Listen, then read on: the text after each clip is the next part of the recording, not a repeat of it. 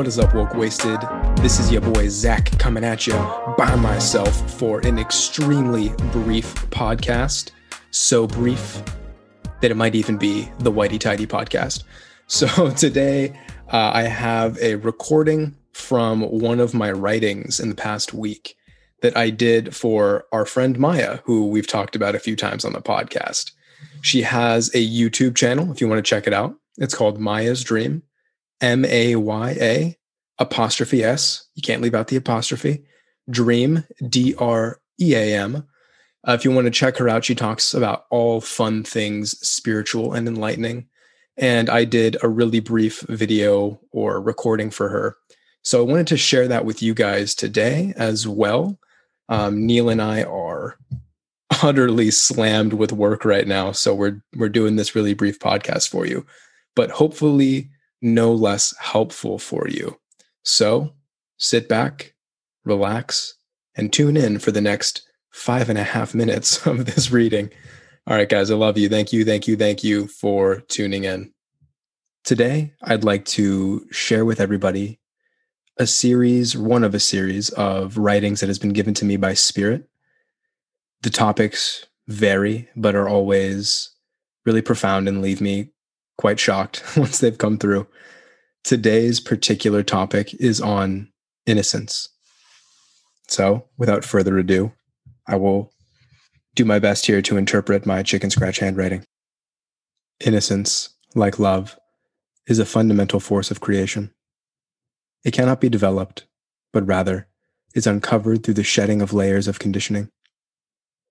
Innocence is required for creation, as by its very essence it represents seeing all things in awe, seeing all things made new.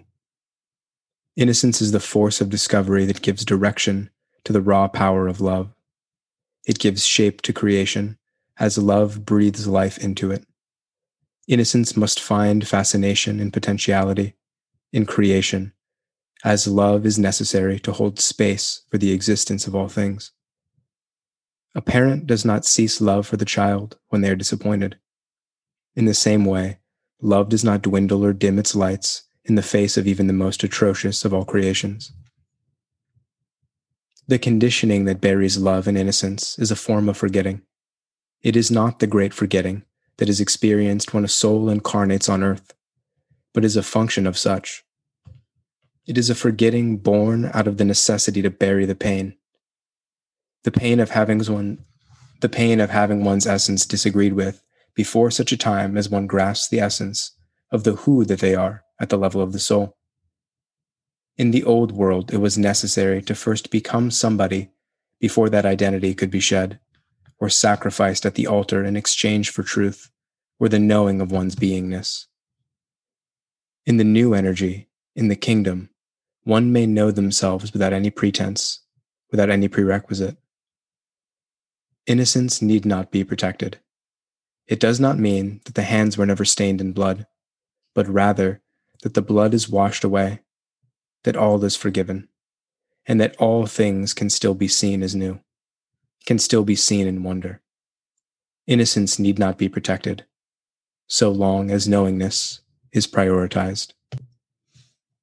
Innocence is not cultivated, it is rather a function of the soul, born into the core of its essence, bestowing the potential for creation and alchemy.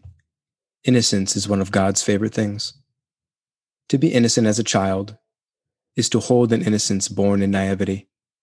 It is a spark of true innocence which can kindle into a flame once it is unburied.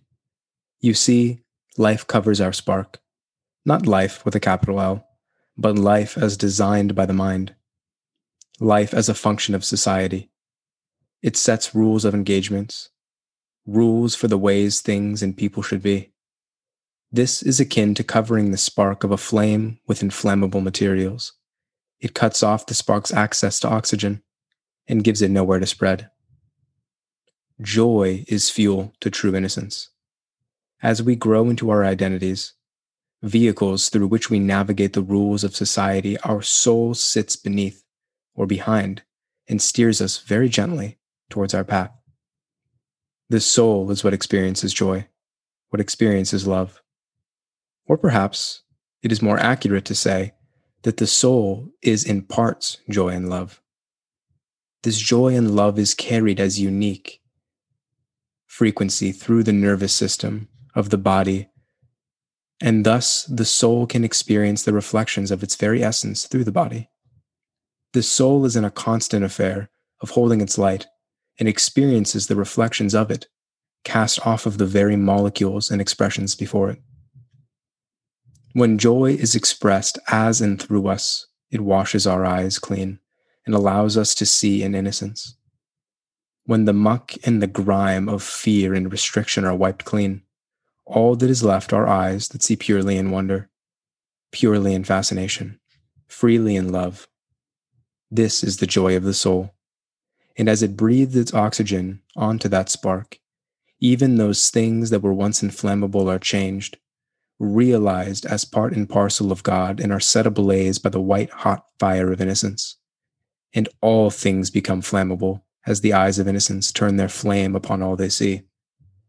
And just as a forest may burn under the alchemy and force of flame, so too do all things in creation change as innocence burns them clean. Fire, as a function, breaks all matter down to its component atoms by liberating the energy and the bonds holding it in structure. The will of nature and humanity alike are the artists of the etch a sketch, and fire is the force that shakes it clean. This is as true for the flame of innocence as it is for fire.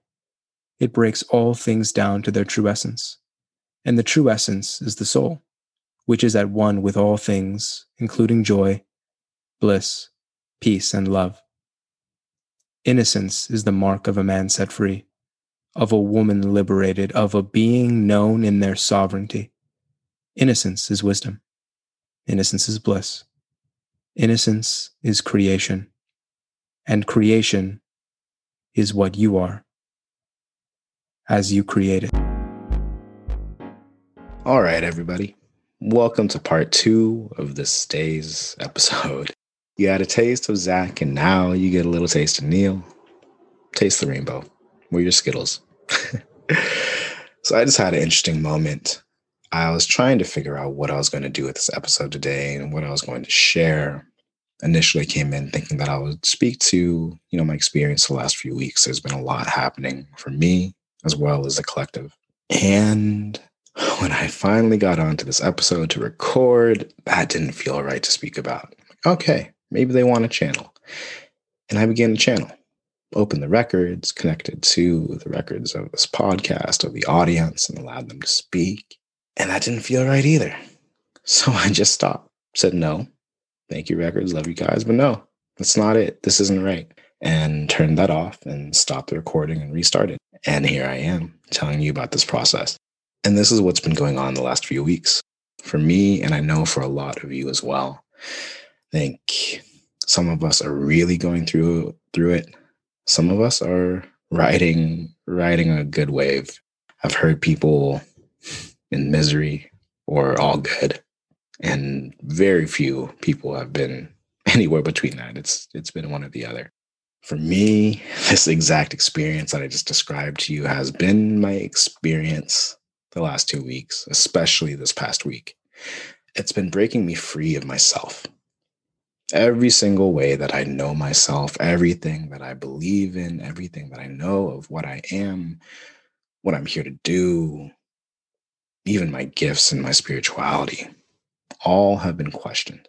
The same way I questioned myself. I came on this episode and didn't know what to speak about. All right, I'm not going to talk about the things I'd planned to talk about. All right, let's channel. Ooh, that's wrong. Not doing that. All right. and now here I am, and this is what we're talking about that exact process. It's been hard. I'm usually so rooted and so firm in my sense of direction and so full within my sense of self. This past week, especially, has been breaking that wide open and pushing me to see beyond any of that and see beyond any way that I've come to understand myself. And that has come with some massive kicking and screaming. Not having direction is something that I am very uncomfortable with. I usually have at least a North Star guiding me, pulling me that I'm conscious of. This time I was unconscious of it. I was just looking up to a dark sky and wandering in circles and thinking every which way was north, when in fact I actually wanted to go south, when in fact I just needed to sit there and not go in any direction. But I was looking for north, and there was no north. That process sucked. and I wanted direction and I wanted to know and to understand so bad, which is funny because just a few episodes ago, we were talking about embracing a lack of direction sometimes. And they pushed me into that more than any way I could ever imagine. And I wanted to cry over and over and over. There was a day when I doubted everything. This was, I think, the day of the new moon. I was doubting everything. And I was like, all right, I'm just going to get out of the house, go to the store, go get some things. I think I was like, I say, screw it. I'm going to go get some ice cream because it's been a long, long week. And that process sucked too. I got to the store. They didn't have what I wanted. And then I sat there debating between like two or three different things. And I'm like, I don't know what I want. And I was on the verge of tears. And this happened over and over and over that day. One of those days, guys. One of those days when the spirit just pushes you. And I'm still in this process.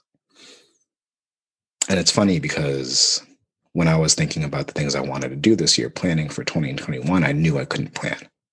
And I knew it needed to be a month or two before I could really start to have a sense of direction. I knew there was still an integration from all the releases and everything that shifted last year, especially at the end of the year in that in that big conjunction.